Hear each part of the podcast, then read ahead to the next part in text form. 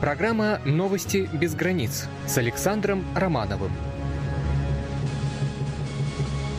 Главные темы выпуска.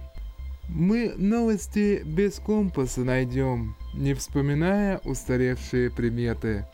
Мы ждем, мы вместе с вами ждем хорошего и радостного лета. Игра вслепую правил не меняет, храня в себе зачинную основу. Свою задачу четко понимая, они пришли к своей победе снова. Зачем за вас нам отвечать, когда ведете вы себя как дети? Торговцам важно прибыль получать. При беспорядке лишь убытки светят. Со своей ветки все отлично видно, желание отсутствует слезать. И птицей ощущать себя не стыдно, и воздух свеж. Какая благодать! Итак, добрый вечер. Сегодня 17 марта 2015 года. У микрофона Александр Романов. Начнем мы наш выпуск э, с полукурьезной информации. Компания IKEA сорвала планы нескольких десятков тысяч жителей Нидерландов, запретив им устраивать игры в прятки в магазинах сети. Такое решение было принято из соображений безопасности. Подобные акции трудно контролировать. Мы должны быть уверены в том, что люди находятся в безопасности в наших магазинах. А это довольно сложно, если не знать, в каком именно месте они прибывают, пояснил пресс-секретарь IKEA Group э, Мартина Смедберг. В массовых играх в прятки в магазинах IKEA собрались принять участие около 63 тысяч человек. Большинство из них, 32 тысячи голландцев, выбрали гипермаркет в городе Эйндховен, 13 э, тысяч в Амстердаме, еще 12 тысяч в Утрехте. Голландцы хотели последовать примеру бельгийцев, которые летом прошлого года устроили в Икеа игры в прятки. Тогда представители сети выдали на это официальное разрешение. В акции приняли участие около 500 человек. Они прятались в холодильниках под мягкими игрушками. В ход также шли фирменные сумки. Некоторые люди даже залезали в ящики под кроватями.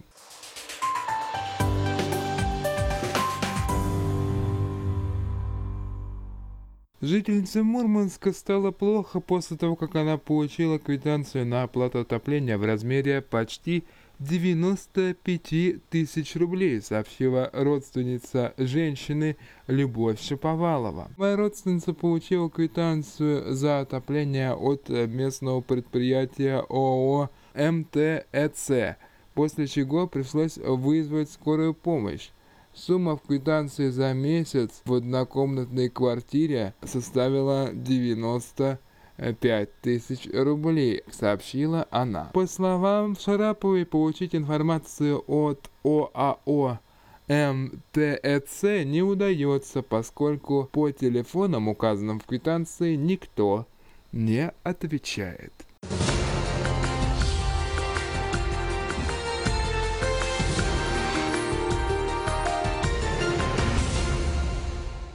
В Италии соорудили дом, наполненный деревьями. Около 200 живых деревьев использовали дизайнеры из Турина для возведения жилого дома. У живых декораций особая функция. Они защищают от палящего солнца летом и пропускают его зимой. Впечатление такое, что живешь в дереве. Вот как можно описать это исключительное пятиэтажное здание – расположенная в итальянском Турине, пишет издание «Ля Фигаро». Творение архитектора Лучана Пия, по словам самого мастера, напоминает дом детской мечты.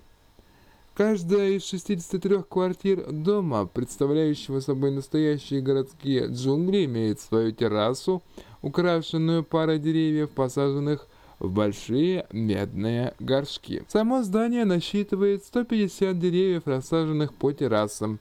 Еще 50 деревьев растут в саду дома. Зелень создает идеальный микроклимат. Деревья поглощают около 200 тысяч литров углекислого газа в час.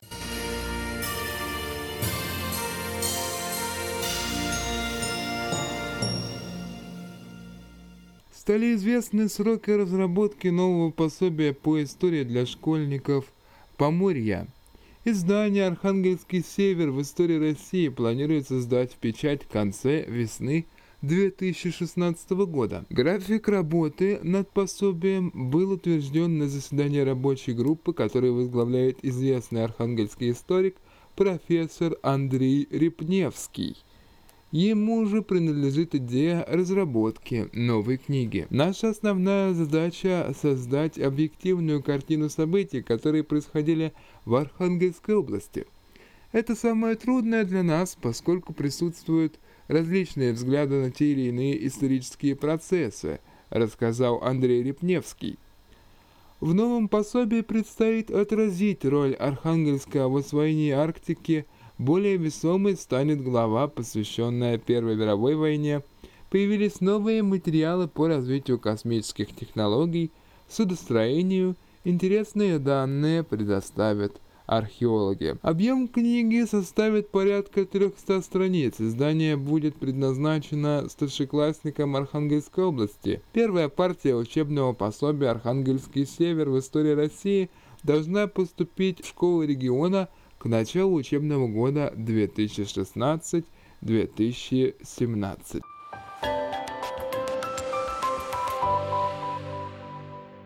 Далее в нашем выпуске обозрение событий культуры. Эксперты попытаются защитить произведения русских классиков от современных режиссеров.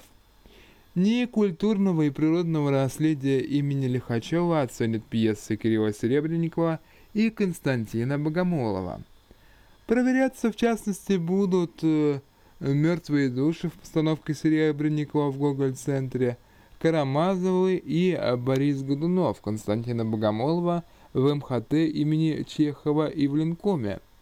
Эксперты считают, что тексты Пушкина, Гоголя и Достоевского могли исказить. Цитата.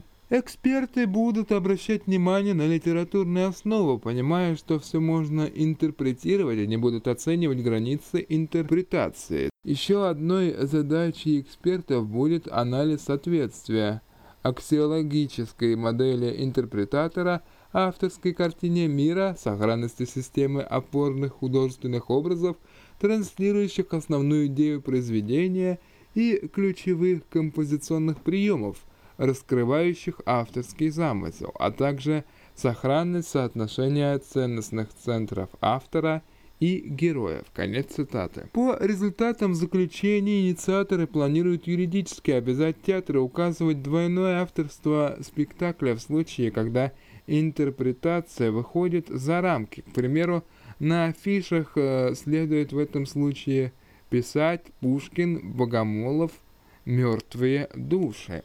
Проверка проводится по просьбе независимого профсоюза актеров театра и кино. Там считают, что современные постановки, цитата, «оскорбляют честь и достоинство великих русских писателей, которые не могут по причине ухода из жизни отстаивать свои права и имя». Конец цитаты. Поводом для подобных разбирательств могла послужить история с постановкой Тангейзера Тимофея Кулябина. Противники решения режиссера указывали, что тот исказил замысел Вагнера, а современнив сюжет. В это же время разгорелся скандал с постановкой пьесы э, «Метель» Василия Сигарева в Ижевске. Драматург вольно интерпретировал повесть Пушкина.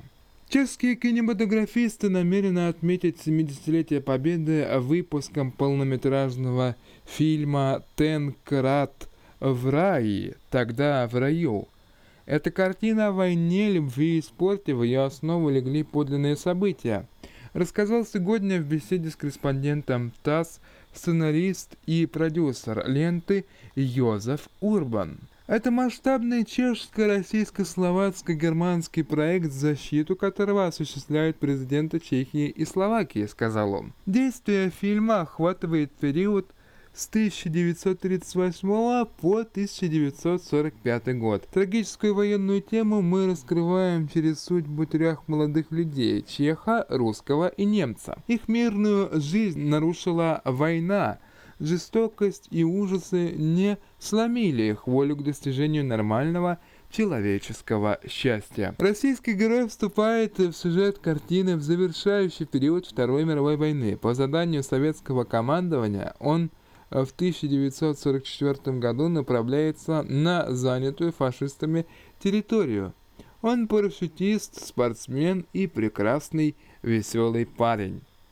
Судьба героев картины трагическая. Они прошли через все ужасы военного времени, сказал сценарист. Фильм заставляет зрителя задуматься о самых серьезных для человека вопросах чести, совести, морали, ответственности перед самим собой и другими людьми. В главных ролях задействованы лучшие чешские и словацкие киноартисты Карел Роден и Вица Керекеш.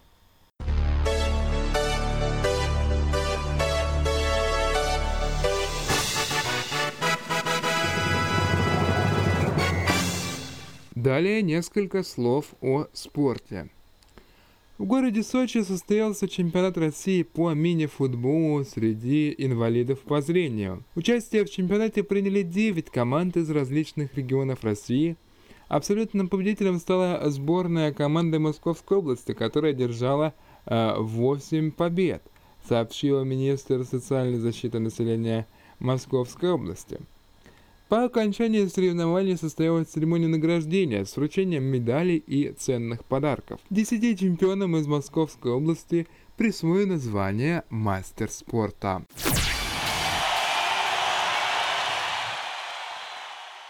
Уроженец набережных Челнов Эдуард Мадьяров стал победителем всероссийских соревнований э, по восточному боевому единоборству – в Москве э, завершились Кубок России и всероссийские соревнования по восточному э, боевому единоборству, спортивная дисциплина Кобудо. Кобудо – это традиционное окинавское боевое искусство с холодным оружием. На соревнованиях набережные Челны представляли тренеры и воспитанники детской юношеской спортивной школы единоборств Кэмпо – Победителем соревнований среди юниоров стал именно Эдуард Мадьяров. Ну что ж, дорогие друзья, вот и все на сегодня. День уже давно распрощался с нами, да и вечер спешит обернуться темной ночью. Я благодарю вас за оказанное нам внимание. Надеюсь, что у вас все в порядке, в ваших семьях все спокойно, все сыты, тепло одеты и довольны тем, что они имеют. Нам не остается лишь напомнить, что следующий выпуск нашей программы планируется в четверг и субботу, но все опять же э, зависит, во-первых, от времени, от нашей э, занятости и от технических э, вопросов, от вопросов надежности э, функционирования всего того, благодаря чему вы меня, собственно, сейчас слышите. Желаю вам успехов, хорошего крепкого сна и легкого пробуждения. До скорых встреч!